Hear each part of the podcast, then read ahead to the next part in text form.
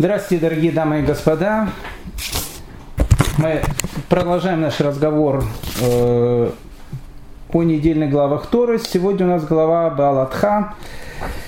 Э, очень интересная глава. Ну, нельзя сказать, что в Торе нет неинтересных глав, но тут есть очень много э, различных тем. Э, но мы постараемся вот за наши минут 45 рассмотреть как минимум э, две и мне кажется, они, они будут очень-очень важные. Ну, и, опять же, я не буду говорить о том, что наша глава, она очень таинственная, потому что, э, вот если вы посмотрите десятую главу, э, там 35 и 36 стих, вы, увидите, что она э, сделана совершенно странно. Там две еврейских буквы «нун» перевернуты в другую сторону, и есть э, э, э, в Талмуде, в трактате «Шаббат» написано о том, что Э, может быть, вот, эти, вот этот посук, точнее, два посука, которых тут есть, два предложения, вполне, это можно считать как отдельную книгу Торы. Тогда получается, что в третьей, в четвертой книге Торы Бемидбар, э, как бы это будет не одна книга, а целых три книги. Поэтому получается, тогда у нас будет не пятикнижие Торы, а семикнижие. Я не буду входить в эти вещи. Э, хотя об этом можно поговорить очень-очень много и очень-очень много э, каких-то интересных вещей.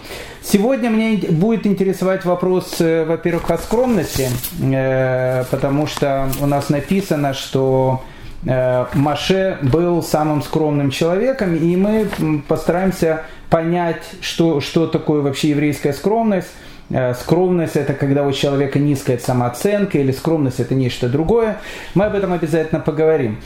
А, но я хотел бы сегодня начать немножко с другого э, такого ракурса. Э, совершенно потрясающая тема, э, посвященная неким, неким таким мясным вариантам, когда народ, он начал Э, требовать у Маше э, со словами, что дай нам мясо, вспоминая о том, что в Египте было э, много разной рыбы.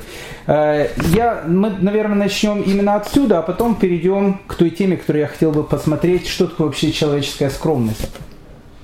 Итак, написано в нашей недельной главе Беалатха, книга Бамидбар, 11 глава, 1 стих. «И стал народ подобен скорбящим перед Богом, и услышал Бог, и воспылал его гнев, и огонь Бога запылал среди них, и поглотил край стана, и, ну и народ возвал к Нет, мы пойдем чуть дальше. А, вот, четвертый стих. Но сброд, очень интересное понятие, которое называется эрифраф. Оно переводится тут как словом сброд. Я не буду э, сейчас объяснять, что такое РФРАФ. Я понимаю, что я делаю какие-то много разных загадок. Это не буду, то не буду. Такая как э, э капризная невеста. Но э, просто мы не будем на этом останавливаться, иначе нам придется в эту входить тему. Э, э, Блинедер мы когда-то посвятим целый урок понятию РФРАФ, который тут переводится словом сброд. Хороший, нехороший перевод, не знаю. Но вот так переводится но сброд, которые они приняли в свою среду, то есть это были не евреи, это были египтяне, которые вместе с ними вышли из Египта, начал проявлять прихоти, а за ними сыны Израиля начали плакать и говорили, кто накормит нас мясом. Ну, тут надо сразу сказать э, в двух словах, потому что ну, понять всю наглость претензий, кто накормит нас мясом. Э, дело в том, что евреи, когда они э, пришли в пустыню, в пустыню Синай, у них как бы понятие еды э, было как бы ну, в том, что называется все включено. То есть у них действительно еда была включена. Каждый день, кроме э, субботы, когда евреи выходили из своих шалашей, в которых они были, они видели, что на земле лежит ман. Ман это было непонятно, что, что это такое. В русский язык, кстати, слово ман вошло, знаете, под каким словом? Манная каша. Вот оно отсюда идет. Манка. Только, наверное, в русский язык она вошла. Манка. В русский язык много, кстати, слов э, взял из Танаха. Вот манка, потом бегемот – это тоже ивритские слова. Вот манка и бегемот. Таких, наверное, два слова, которые очень-очень так пошли э, традиционно в русский язык. Так вот, э, когда проспались каждое утро, рядом с их домом лежал ман. Э, что такое ман, не спрашивайте меня, это были некие такие шарики, похожие либо на град, либо на, ну, больше похож как на град, такие круглые шарики, когда вот град падает большой. И этот ман имел совершенно потрясающее свойство – и свойство его заключалось в том, что э, человек, когда его кушал, вкус его он мог воспроизвести потому, что он бы хотел скушать. То есть, если бы человек э, хотел бы кушать каждый день мороженое, кстати, это самая была э, вот, диетическая пища, потому что вкус был у него как мороженое, настоящее мороженое, не, не отличишь, а калорий был ноль. Э, по одной простой причине, потому что написано, что люди, э, которые кушали ман, э, прошу прощения за подробность, они даже не ходили в туалет, потому что не было понятия жизни, жизнедеятельности этого мана, который, которым, которым питались. Это была необычная вещь такая, маном э, евреи питались все 40 лет, и даже немножко ман выпал в земле, в земле Израиля, когда уж умер уже Маше, когда евреи перешли через Иордан. И, кстати, это будет в книге Ишуа Бенуна, в книге Иисус Нави написана эта потрясающая картина – когда евреи, как обычно, вышли из своих домов, и утром ман они уже не обнаружили. Земля Израиля это была территория, где нужно было хлеб добывать, то, что называется, своим трудом и своим потом. Э, и вот э, начали как бы роптать. Что начали роптать? Накормите нас мясом. Ну, мы сейчас посмотрим эту тему. Э, такое впечатление было, что мяса не было. Почему? Потому что они дальше продолжаем. Мы еще помним рыбу, которую ели в Египте даром, огурцы, дыни, зелень, лук и чеснок. Ну вот это чисто советская такая вот вещь. Э, люди вышли из египетского рабства. То есть рабство они уже не помнят. Не, рабства уже никакого не было. Там в институты евреев, да нет, в, в Советском Союзе принимали, там все хорошо. Колбаса дешевая была, мороженое по 20 копеек, спички по одной копейке. Вот так, тогда была жизнь. Э, зачем вы нас оттуда вывели? Поэтому египетского рабства нет, его как будто никакого не было. А что осталось в памяти? Рыб там было. Рыба, рыб миллион было. И, и стоило совершенно там какие-то копейки. И еще даром давали огурцы, дыни, э, дыни зелень, лук и чеснок. Ну, единственное, что э, ну, как бы забыли, что лук и чеснок давали, потому что обычно лук и чеснок в Египте давали рабам. Э, потому что уже древние египтяне знали о чудесных свойствах чеснока, и они знали о том, что чеснок, он как бы предотвращает от болезней. А так как раб это вещь, и не хотелось бы, чтобы эта вещь умерла, какие-то египтяне думали, видно, сдохла, потому что у них отношение к рабам было как к животным. Кстати, животные были, наверное, более важны, чем рабы, поэтому их давали лук и чеснок. Но это как бы все уже, конечно, забылось, причем тут давали лук и чеснок, и это было бесплатно. А теперь душа наша иссохла без всего этого, и нет перед нашими глазами ничего, кроме мана. То есть вообще ничего, кроме мана у нас нету. То есть один ман, нам он уже, прошу прощения, осточертел. Но не можем мы его больше кушать. Ну, тут есть много разных э, граней э, этого возмущения. Во-первых, у евреев скота было много. Начнем с этого. Потому что написано, что когда евреи вышли из... Э, Э, из Египта, они вышли оттуда со скотом. Еще больше. У колена Рувена э, скота этого было вообще очень много. Потому что когда на 40 год евреи уже приходили к земле Израиля, колено Рувена, Гада и половина колена Минаши попросила, чтобы им дали землю, э, территорию за Иорданом, потому что они говорили, что колено Рувена говорил, у нас много скота, то есть скот был. Поэтому слова «дайте нам мясо», потому что надоел нам ман, а рыба там была бесплатная, э, это как минимум все звучит странно, потому что скота было много. Поэтому надо понять всю эту претензию. Ну, давайте, перед тем, как поймем эту претензию, вот эту шестую фразу, э, шестую посук. А теперь душа наша иссохла без всего этого, нет перед нашими глазами ничего, кроме мана. Ну, то есть это как бы это такая высшая форма, э, когда человек э, называется, ну, как у нас на латыни называется, зажрался, когда у человека, ну, я вам скажу, я вам скажу, что такое высшая форма, когда человек зажрался, и, и ему иногда это нужно напоминать. Тут важная тема. Раф Авраам Пам, он очень интересно, кстати, вот эту вот фразу сказал. Нет перед нашими глазами ничего, кроме этого мана. Один ман, ман, ман, все, ничего нету. Говорит Раф Авраам Пам. Приходит человек после работы домой, уставший, открывает дверь, жена вся взлохмоченная, там, скажи этому бездельнику, скажи тому бездельнику, все, он зашел уже, ну, в общем, начинается э, обычная такая домашняя э, атмосфера. То что, то, что царит в доме.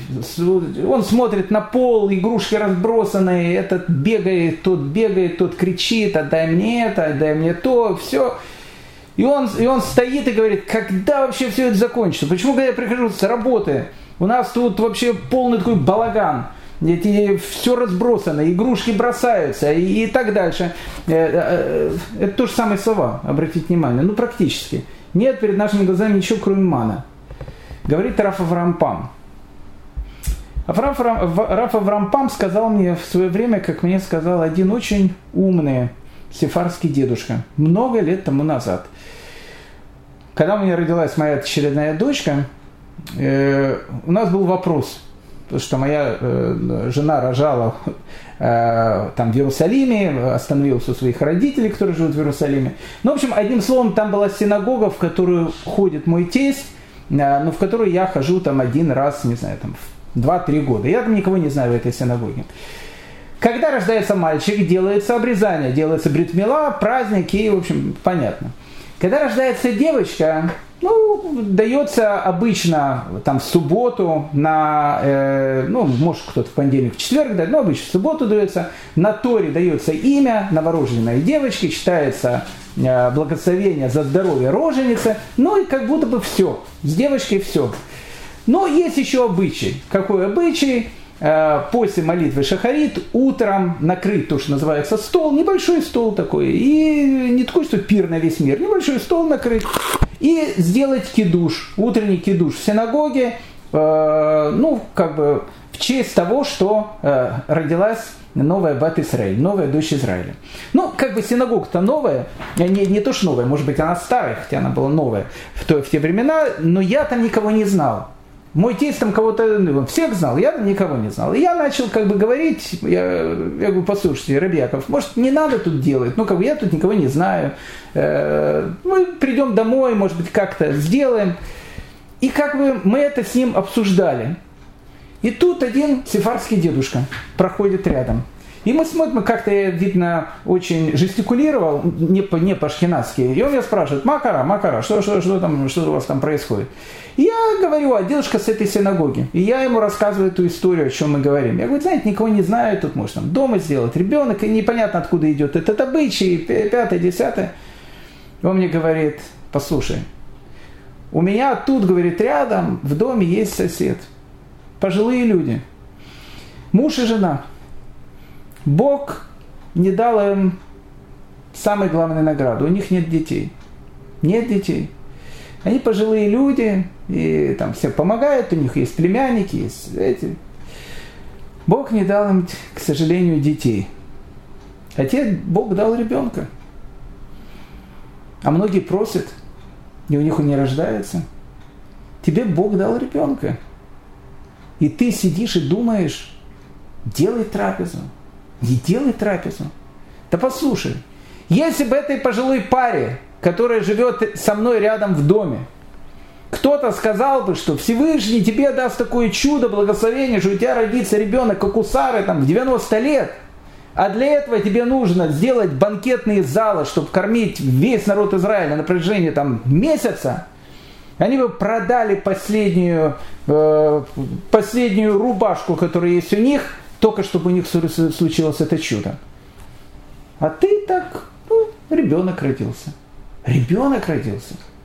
Говорит Раф Аврампам. Человек заходит в дом, видит о том, что там балаган, и все, что это за балаган, что это творится. Какой, как, о чем ты думаешь? Ты заходишь туда, ты видишь своих детей, ты видишь свою жену, ты видишь, что твои дети здоровые, поэтому они бегают, прыгают и играют. Нельзя так говорить. Перед нашими глазами ничего, кроме мана. Что значит ничего, кроме мана? Что значит ничего, кроме мана? Ведь ман это самое важное, что есть, что, что там было. Самое важное чудо. Ничего, кроме мана. Надоело мне эти. Дети бегают, жена мне там обед делает. Ты хочешь другое? Человек не ценит то, что он имеет. Надоело мне это. говорит Рафа Врампам. Подумай, о чем ты говоришь. Говорит Рафа Виктор Миллер по этому поводу. Он говорит, иногда люди, они такие все ходят с кислыми лицами, я бы даже сказал, с кислыми физиономиями. Ходят такая, это не подходит, то не подходит, это не так, это не сяк, все эти вот вещи. Написано в трактате Санхедрин. Если человек поет песнь в этом мире, он ее будет петь и в следующем. Что это значит? Если человек поет песнь в этом мире, он будет петь ее и в следующем, то, что, которое называется Ламаба. О какой песне идет речь? Миллион-миллион алых роз? Манишма, как дела? А, нормально, это песень. Это третьестепенная проза. Знаете, когда песен? Песень это когда человек э, купил лотерейный билет, заполнил его, потом вдруг смотрит, а, джекпот, выиграл 10 миллионов. И вот этот человек, который выиграл 10 миллионов, который выиграл 10 миллионов, он должен будет подойти к своей жене. Он что, будет ей прозой говорить? Выиграл 10 миллионов. Да он будет ей петь стихами, танцевать при этом, махая этим билетом. Почему, когда у тебя спрашивают, как дела? Ну, так себе. Так себе. В мире будущем будет тоже так себе. Тот, кто поет песнь в этом мире, говорит трактат Санхедрин, будет петь ее и там. Человек берет стакан воды. Это не мои слова, не мой пример. Рафа Вигурмир Миллер Зацаль. Человек берет стакан воды, говорит Рафа Виктор Миллер. Берет его. И что делает? Выпивает. А стакан воды это H2O. Два газа, соединенных вместе. Вот попробуйте, вам там на, на, нальют, э, накачают э, бутылочку водорода одного. Возьмите, выпейте его. А тут два газа вместе. И, и вода. Так когда ты смотришь на стакан воды, который ты пьешь, ты должен петь песен. Всевышний сделал такое чудо. Всевышний сделал такую воду. Ведь это вода, это не, не, не просто вода. Вода. Какое, какое чудо я сейчас держу в своих руках. Если человек перед тем, как скажет благословение на воду, подумает об этом, спел песню. Или другая вещь. Человек там идет э, вечером, ложится спать, лег на подушку. Ну и что, лег на подушку, укрылся одеялом. Прошу прощения, есть много людей, которые не могут заснуть. У них бессонница, они мучаются, они принимают таблетки для того, чтобы заснуть. Ворочаются целую ночь, просыпаются утром совершенно разбитые. Да ты спокойно засыпаешь. Есть огромное количество людей в африканских странах и в других регионах, у которых нет подушек. И у которых в комнате нет такого, что у тебя такая комната, там, ты, там муж, жена, там все красиво, все сделано. Люди в одной комнате в Индии там живут целыми семьями. У тебя есть своя комната, у тебя есть своя кровать, у тебя есть своя подушка, у тебя есть свое одеяло, у тебя все чисто, у тебя все хорошо. Ты можешь сейчас заснуть и спать. Пой песню. Ну ты ведь посмотри, что Всевышний тебе сделал. А у тебя какое отношение? А теперь душа наша иссохла без всего этого, нет перед нами, нашими глазами ничего, кроме мана.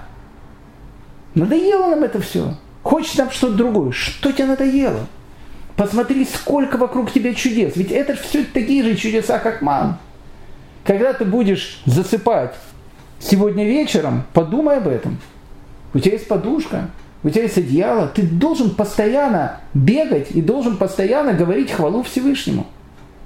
Или еда. Человек взял там, э, утром поел э, омлет и запил чаем с бутербродом хлеба. И сидит с кислой физиономией. Вот жизнь у меня такая, там все, работаю. Ты ж покушал сейчас. Посмотри, что Всевышний тебе сегодня дал и бутерброд у тебя есть, и хлеб. Ты подумай, как вообще этот хлеб пришел на твой стол. Сколько чудес разных должно было пройти, чтобы из этой пшеницы получился хлеб. Сколько человек приложило усилий к тому, чтобы этот хлеб лежал на твоем столе. Ведь это чудо из чудес, то, что есть. Каждую секунду, которую есть вокруг нас, Это одно сплошное чудо. Что должен делать человек? Он должен петь песню. Какую песню? Он должен быть радостным. Ты ложишься спать, у тебя есть подушка, радуйся. Просыпаешься утром, радуйся. У природы нет плохой погоды. Нет плохой погоды. Да каждую погоду радуйся. В каждой погоде есть какая-то какая прелесть, которую, которую сделал Всевышний. Смотри на эту песнь, которая, которая есть вокруг тебя по всему этому миру. Некоторые думают, что цадики, они вот, вот такие большие праведники, все, отделились от этого мира, ничего не надо, неправда. Праведники, они будут получать награду в будущем мире, но с другой стороны, они пользуются этим миром. Сказал там один раввин, я не помню, как его, как звали, какой-то какой великий раввин. Он сказал, что наша жизнь, наша жизнь, она похожа на очень дорогой отель. Ну, еще больше. Там Перке вот говорит, что вся наша жизнь похожа на коридор, перед тем, как мы должны зайти в банкетный зал. Но есть разные коридоры. Перед свадьбами, особенно такими шикарными, подходят те официанты, это те дуют, это те дуют, это, это, это. И в этом, говорит, коридоре, в этой гостинице, шикарной гостинице, есть огромное количество разных совершенно потрясающих вещей. Но валюта этого мира только одно слово. Спасибо тебе Всевышний. Это валюта. Заплатил, Взял, заплатил, и причем, что самое интересное, эта валюта, которую ты заплатил, она не просто тебе уходит, она у тебя и остается. Праведники – это люди, которые наслаждаются этим миром, но опять же, наслаждаются, они могут наслаждаться стаканом воды, они могут наслаждаться куском хлеба. Я не говорю о том, что они там ходят в супер-пупер какие-то рестораны. А тут они говорят, а теперь душа наша иссохла без всего этого, нет перед нашими глазами ничего, кроме мана. Кроме мана. Ха! 40 лет ходили по пустыне. Каждое утро просыпались, видели этот ман. Надоел ман. А почему надоел ман? Разные точки зрения. Есть, допустим, Мэша Хахма. Он говорит, что... Интересно говорит – Меша Хахмай. Прям, прям вспоминаю эту историю. Мы пошли с одним из моих учеников, он меня пригласил в ресторан. Ну, пригласил, там, заказываем что-то. Рагдаль, вы, вы, кстати, хлеб будете? Я говорю, нет, нет, нет, нет. Я говорю, я тоже не буду. «Ну, давайте это, это. А потом он мне на меня смотрит, говорит, Рагдаль, а вы хлеб не будете, чтобы потом Беркат Амазон не читать? Я говорю, а, а вы, чтобы тоже потом Беркат Амазон читать? Он говорит, да. И мне стало стыдно. У тебя есть возможность прочесть от Беркат Амазон. У тебя есть возможность поесть хлеб и за этот хлеб сказать спасибо Творцу этого мира. Спеть песнь. Что говорит Мэша Хахма? Тут точно такая же будет и ситуация. Почему они говорят, что кто она кормит нас мясом? Не в смысле того, что мяса нету. Меша Хахма говорит, что мяса миллион, полно, вот везде. Ну, ходит этот скот, там, там мычит, полно мяса. Но в пустыне проблема, которая существовала, она заключалась в том, что перед тем, как поесть этого барашка, барышка, нужно этого барашка принести в жертву. То есть ты его приносишь жертву, и потом после вот этого всего храмового ритуала, ну, был не ритуал, не храм, был переносной храм, ну какая разница, ритуал, там, коин, там его берет, там режет, все это, все, тебе дают как бы от него покушать. Прочесть Беркат Амазон. А на рыбу не надо было. То есть рыбу просто можно было кушать, без всякой этой процедуры. Говорит Мейша Хахма. Почему они говорят, кто накормит нас мясом? Мы хотим просто мясо. Не хотим без, мы хотим без Беркат Амазона. По-быстрому. Взял, прочел, съел, ушел, все, и пятое, десятое. И все совершенно нормально. Вот о чем они говорят. Вспоминая о рыбе, на рыбу ничего не нужно было делать. Стыдно, стыдно. Мне тоже было стыдно. Мэша Хахма говорит, тут происходит точно такая же вещь. Раша говорит, да они, говорят, Тамани жалуются. Ну, тут можно залезть в большие очень философские размышления. Я буквально два слова скажу. Жалуется, говорит Раша Амани. Почему жалуются о мане? Ну тут, тут сразу же, в нашей же недельной главе написано. Взяли, ушли они от горы. Ушли от горы Синай. Раши пишет. Как школьники, когда у них закончились уроки. О чем идет речь? Бывает так, что человеку надоела духовность. Ну, вот просто вот представляешь, духовность, духовность, духовность, все такое это. Иногда хочется такую попсу врубить, какую-то, такую попсу-попсу. Такое положивотное, положивотное. Вот человек, он постоянно, вот, они находились под горой Синай. И написано, и тут в нашей недельной голове написано, что они отошли от горы Синай. Раши говорит. С настроением, как школьник, который уходит, когда закончились уроки. Потому что там на уроках же говорит, так, сейчас, дети, а домашнее задание, значит, это, это, это, вот, на это, на это, на это. Вы слушайте, нам тут, слушай, это, это, это, надо отсюда быстрее сматываться. Как-то ушел от горы Синай, ну, ушел оттуда, вышел в синагоге, ну, как-то уже легче стало. Ну, как-то вести себя можно более корректно. Плюнуть там можно. Или там, не знаю, окурок бросить на улицу. Ну, как-то уже по-человечески так, по-простому. Ман им надоел. Почему, мы, почему их надоел ман? Да потому что ман – это пища, от которой, прошу прощения, они даже в туалет не ходили. Это духовная пища. А им хотелось мяса. Вот мясо запить и вот э, ну, на утро, да, на утро как-то я вот вчера не выдержал. Но это как бы не еврейский вариант совершенно. Я совершенно согласен. Но вот это вот то, что они говорят, кто накормит нас мясом, это вот тоже плюс-минус то же самое состояние, когда человек говорит, вот это духовность, духовность, духовность, а теперь хоть что-нибудь такое, хоп, там, э, включил на ютубе какой-нибудь там канал, и, в общем, смотришь себе, там э, сплетни какие-то, ну, как бы все по-человечески, по-обычному. Это говорит Раши.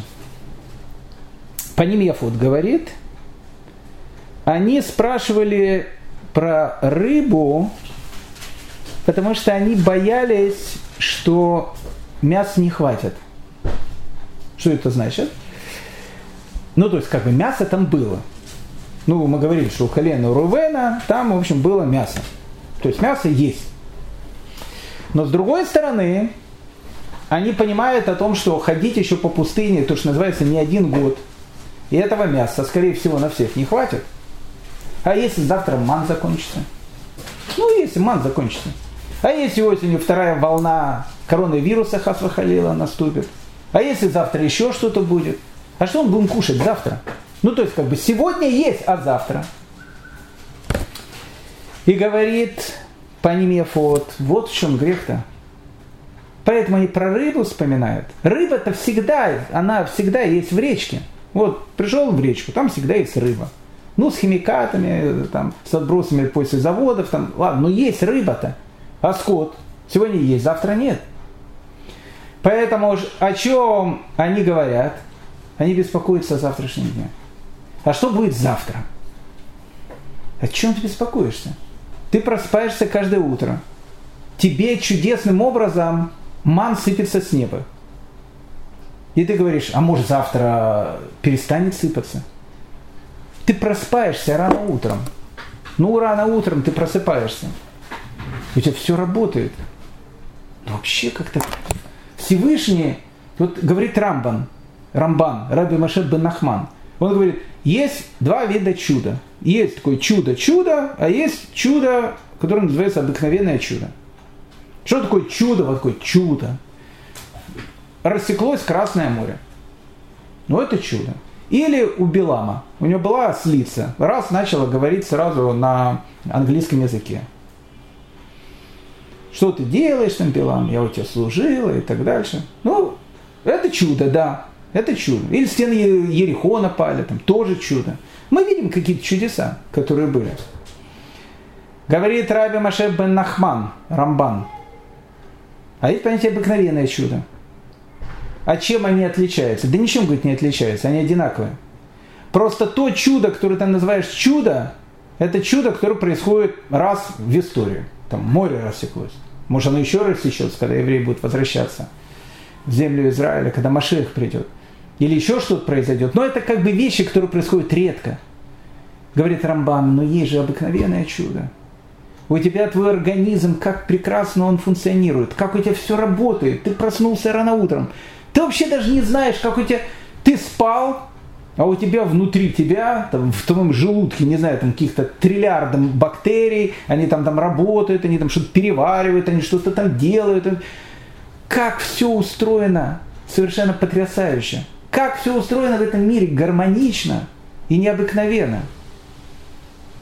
А ты говоришь, что будет завтра? Да посмотри, как он сделал весь этот мир. Он сделал так, что ты родился. Он что, завтра тебе не поможет? Но это в нашей жизни, а тут пустыня. Они видели, как рассеклось море.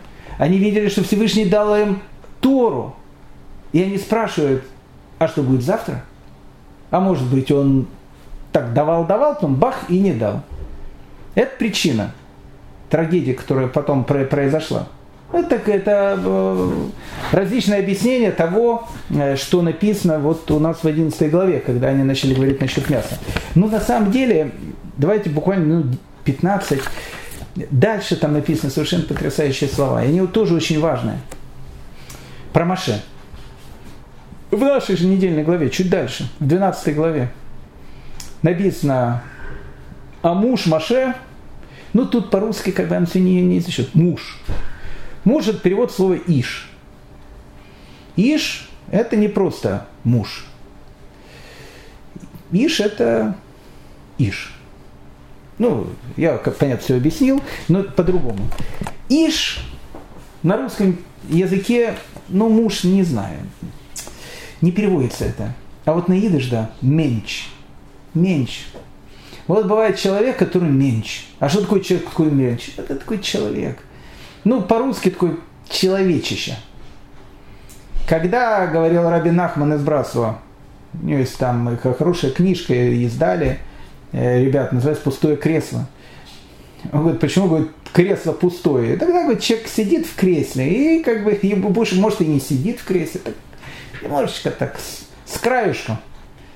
Но когда, говорит, менч, цельный человек садится на кресло, он уже сел на кресло. Когда цельный человек делает что-то, он делает что-то, ну вот по полной, то, что называется. Человек, у которого есть полная духовная цельность. На, на святом языке это Иш. Ну, такой большой, ну, может быть, он э, и, и с разными оттенками, может быть, но Иш это всегда очень что-то большое такое. Значит так, а Иш Маше, а муж Маше, Анав меот. Ой-ой-ой. Анав меот. Меот, понятно, очень. Анав смирен, скромен. Смирен давайте. А муж Маше был очень смиренным. Чрезвычайно смиренным. Ну, не надо чрезвычайно скромным. Больше всех людей на земле. Маше Рабейна был самым скромным. Ну, тут вспоминает сразу этот анекдот, его, конечно, все знают. Я его сейчас говорю 555 раз, потому что он такой не просто с бородой, он такой с бородищей э, про этого э, молодого парня, который там, там приходит, ему там шедухи предлагает, этот не подходит, ему девушка, это не подходит, все. А чуть не подходит, спрашивает Раф. Ну, я такой весь из себя э, ну, необычный человек такой, очень умный, красивый, все, и как-то как мелковато для меня, что-то такое вот. Тот говорит, знаете, говорит молодой человек, вам бы поскромнее нужно быть. Он говорит, э, а что для этого? Ну, надо научиться скромности. И он пошел, там, начал учиться скромности, все, опять приходит, это не подходит, это, это, а почему не подходит? Знаете, говорит, я до этого был вообще, у меня все было, и умный, и красивый, и богатый. Ну, теперь-то я еще, говорит, плюс и скромный. Где же, говорит, такую найти на такого человека? Так вот, Э, написано, что э, Машера Бейну написано Анафмеот. Скромный очень. Есть потрясающий рамбам по, по этому поводу, который пишет о том, что вообще меот, меот очень это всегда, ну как бы всегда плохо. Э, ну плохо это.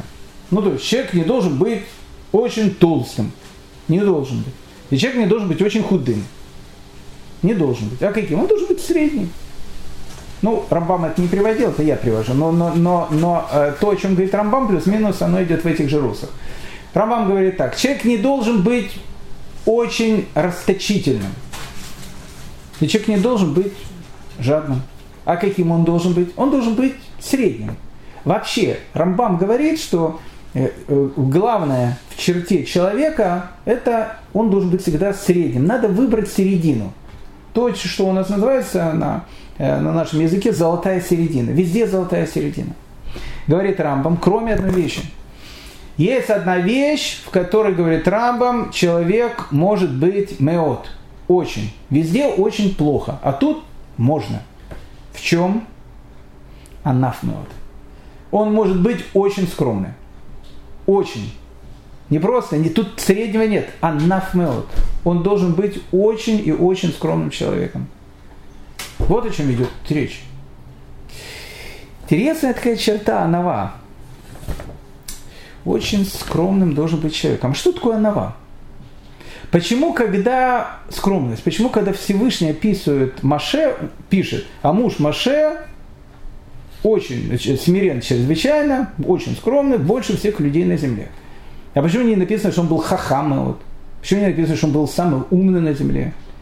Или почему не написано «Зарис Микольга Адам», самый, э, ну, самый расторопный, выполняющий там всякие повеления Всевышнего быстрее, чем любой другой человек? Почему, почему написано, что он был анафмиот, скромный очень?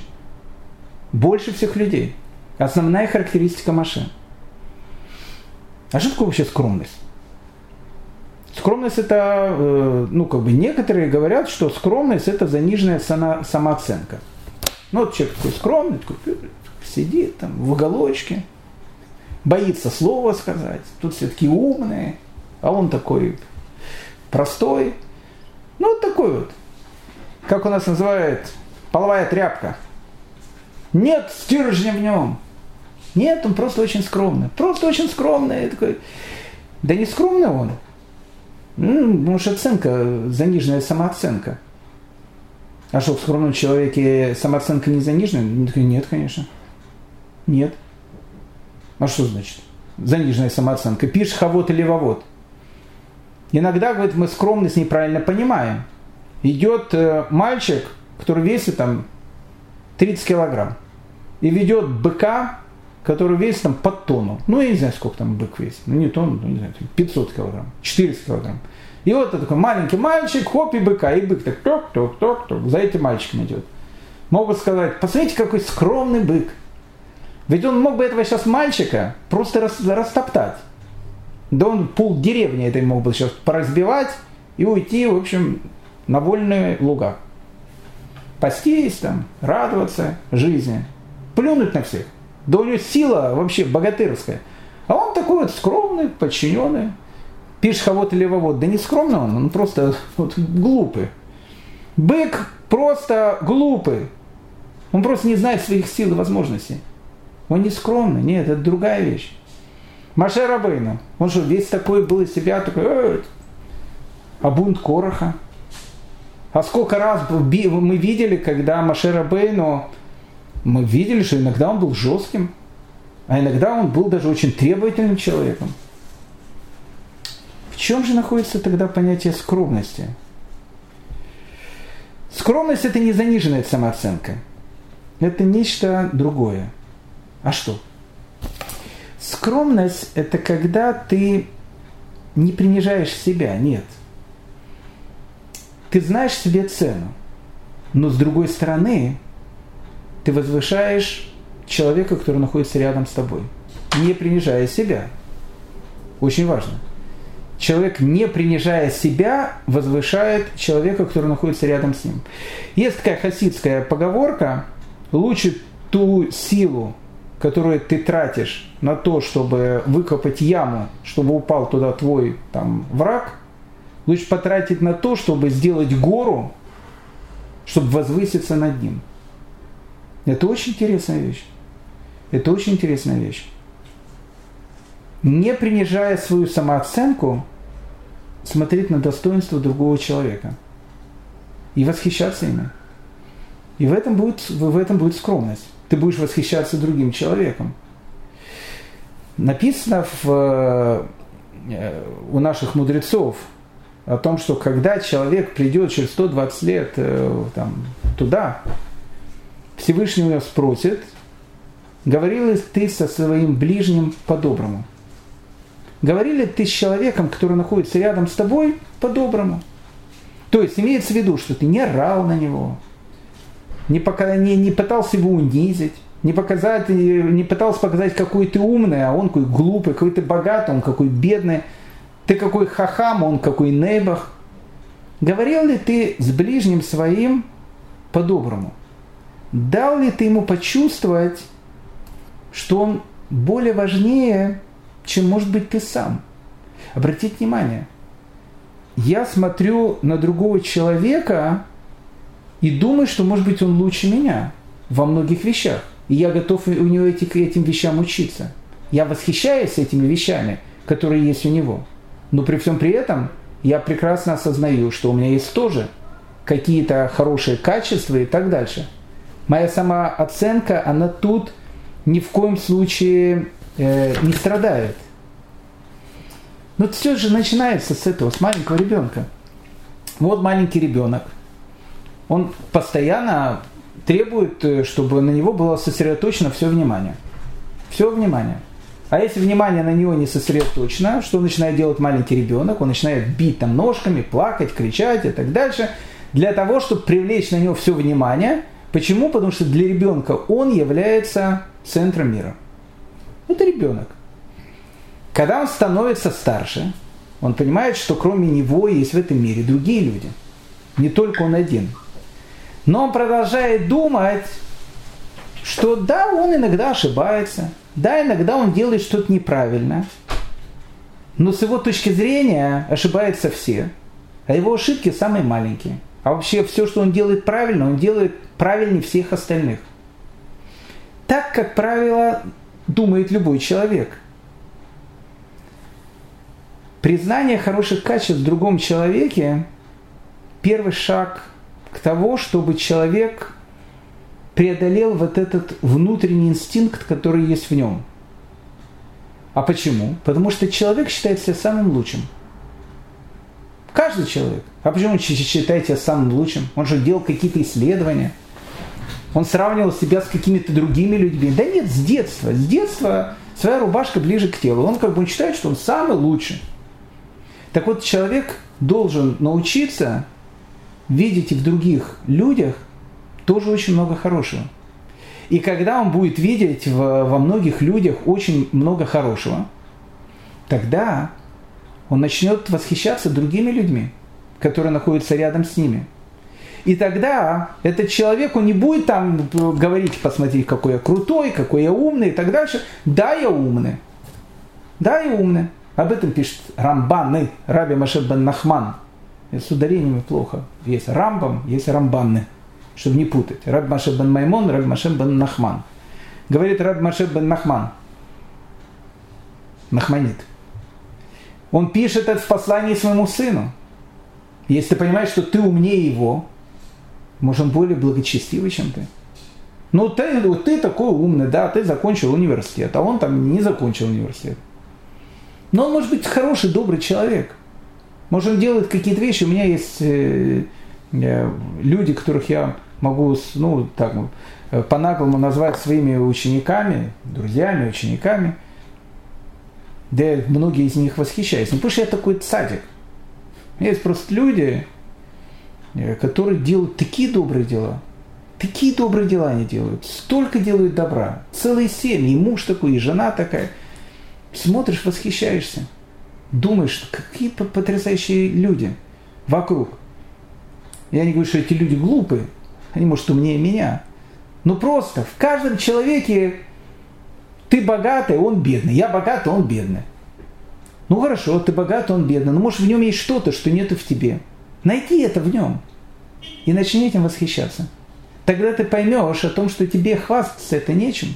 При всем при этом, при всем при этом, Если ты миллионер, миллион у тебя в банковском счету будет оставаться. Это не значит, что ты весь, такой весь, о, все, я такой сам скромный, ничего не надо, там, все, ни шоколад, ни мармелада, там, ничего.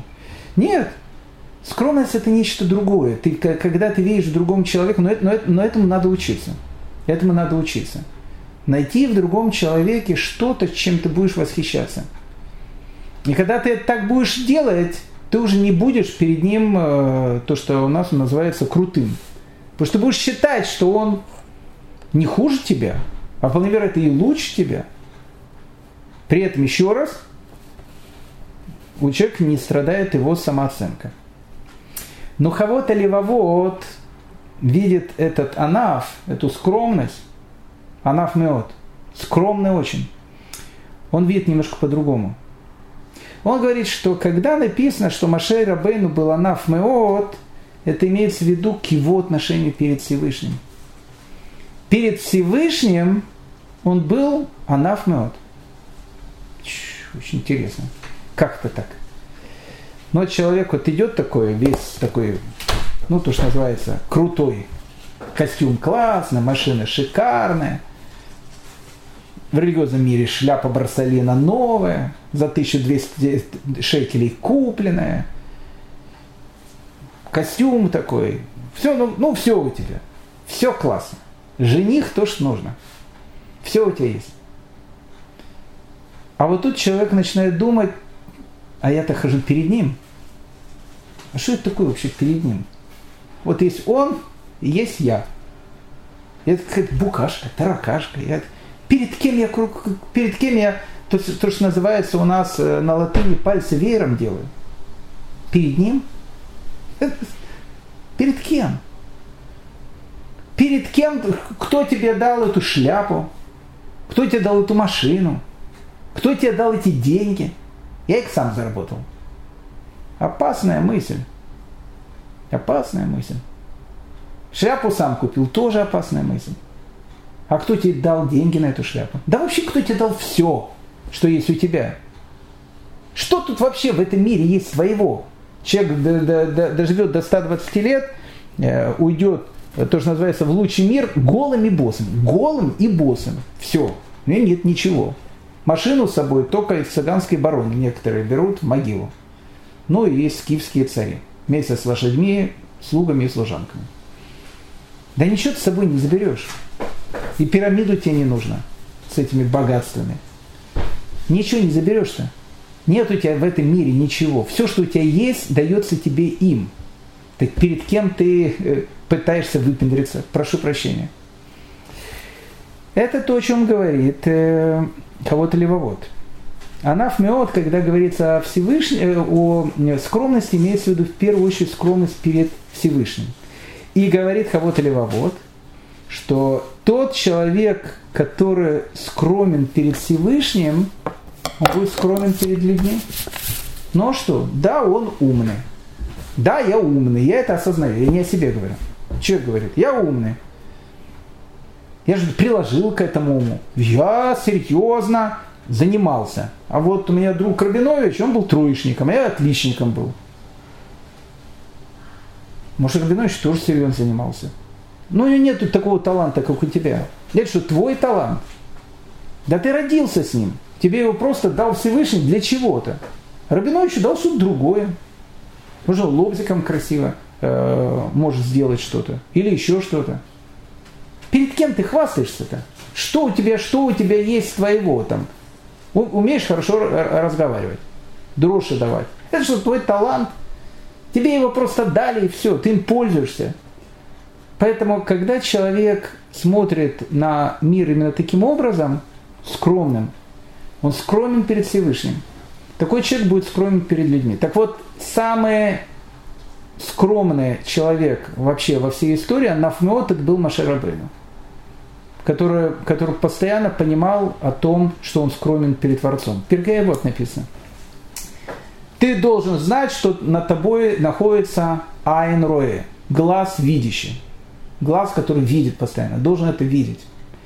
Опять Рафи Авигдор Миллер, великий такой человек был.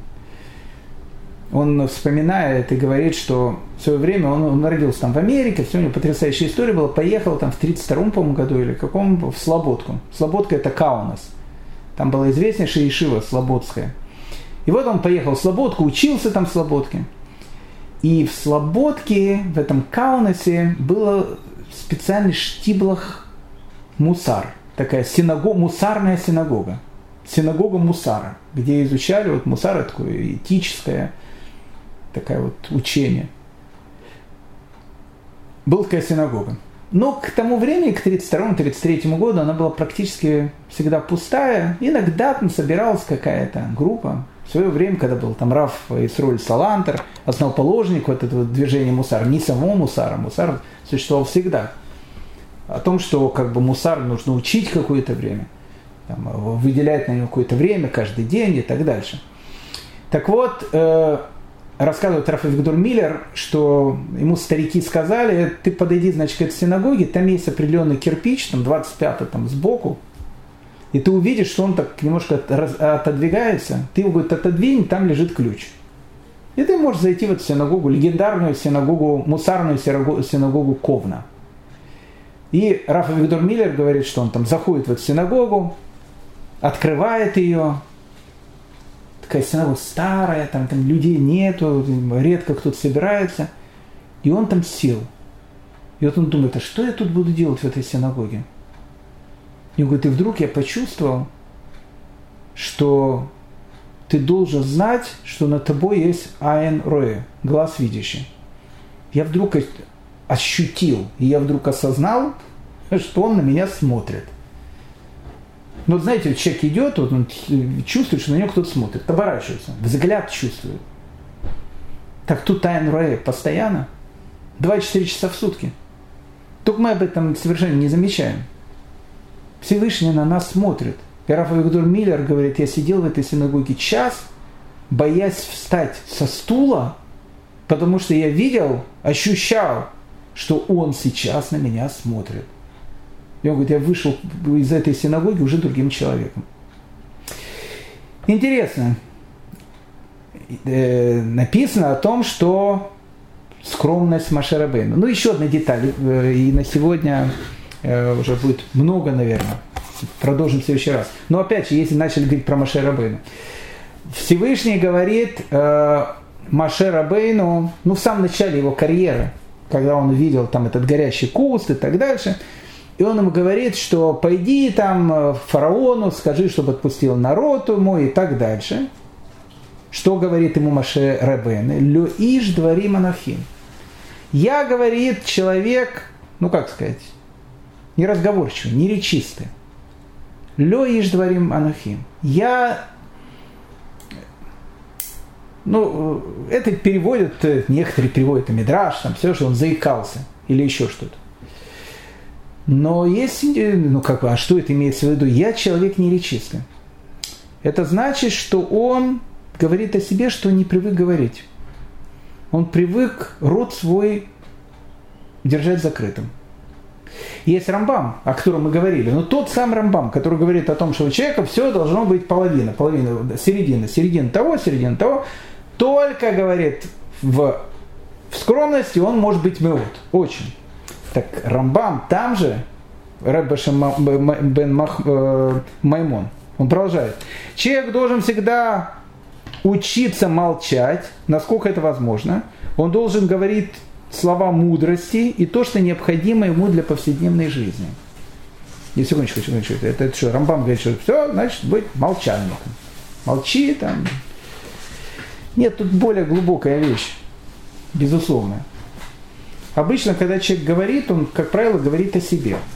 Ну, ли, ли, либо так или иначе, все, о чем он говорит, оно так или иначе связано с собой. Ну, так у любого человека. Даже если он обсуждает какую-то политику и так дальше. Давайте поговорим, Равгдага, про коронавирус. Давайте. И ты начинаешь там рассказывать про коронавирус. А в глубине души ощущаешь, вот видите, люди смотрят на меня, какой я все-таки образованный человек, и про коронавирус знаю и это знаю, и то знаю. Ощущение.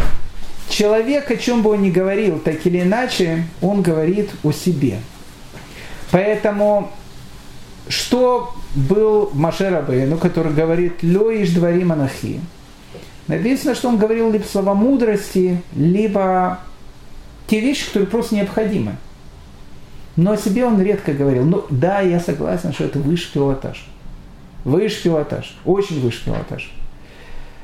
Но ведь мы-то должны уйти с домашним заданием каким-то. Давайте уйдем. Лёиш двори монахи. Я человек неразговорчивый. Рамбам пишет, что одна из основных черт, которая была у Маше, неразговорчивость.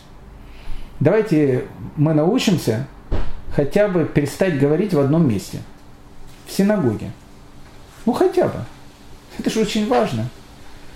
Если Рафа Виктор Миллер зашел в этот э, штиблах мусар и сидел час, не мог встать из этого места, потому что говорит, он на меня смотрит, а ты заходишь в синагогу и тут начинаешь там, как говорится, все приходят в синагогу по разным причинам. Рабинович приходит пообщаться с Богом, я прихожу пообщаться с Рабиновичем.